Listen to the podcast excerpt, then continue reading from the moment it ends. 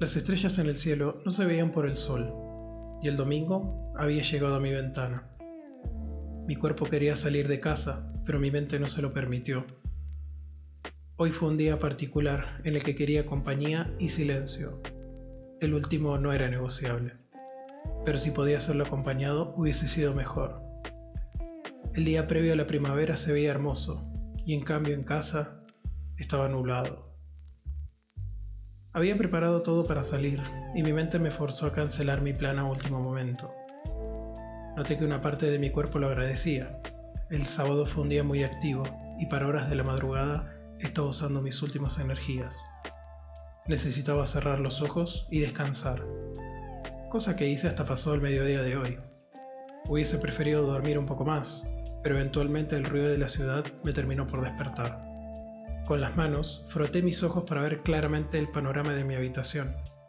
Y el día transcurrió entre la cocina y mi cama, el mismo camino tanto de ida como de vuelta. Ya siendo de madrugada, la ciudad está más calmada y más apagada. Me siento más tranquilo, aunque no menos susceptible. El cielo se ve estrellado, pero la ciudad de las mil luces no me deja verlas en toda su gloria. Seguro pasó alguna estrella fugaz, y aunque sé que son simples meteoros entrando en la atmósfera terrestre, algo dentro de mí quería creer en los pedidos al universo, una suerte de grito ahogado entre las paredes de mi mente, como si alguien pudiese entrar libremente y escuchar lo que mis neuronas están recitando al unísono entre corrientes eléctricas. Al final, y siendo sincero conmigo mismo, podría haber hecho uso de un deseo en este preciso momento. Estos últimos días fueron intensos, pero en contraparte liberaron algo en mí que no es costumbre. Me hacen sentir como un cristal pendiendo de un acantilado y me visualizo en una situación extraña.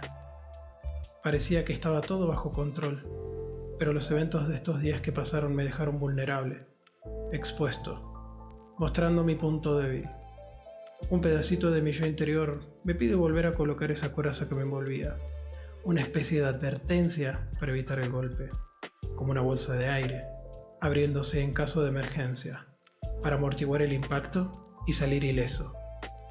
Pero no puedo volver a ese punto. Sería retroceder en el mapa.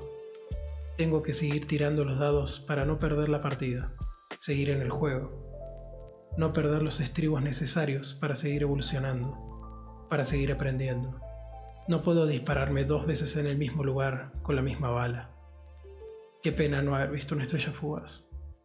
Realmente podría haber hecho uso de un deseo en este preciso momento.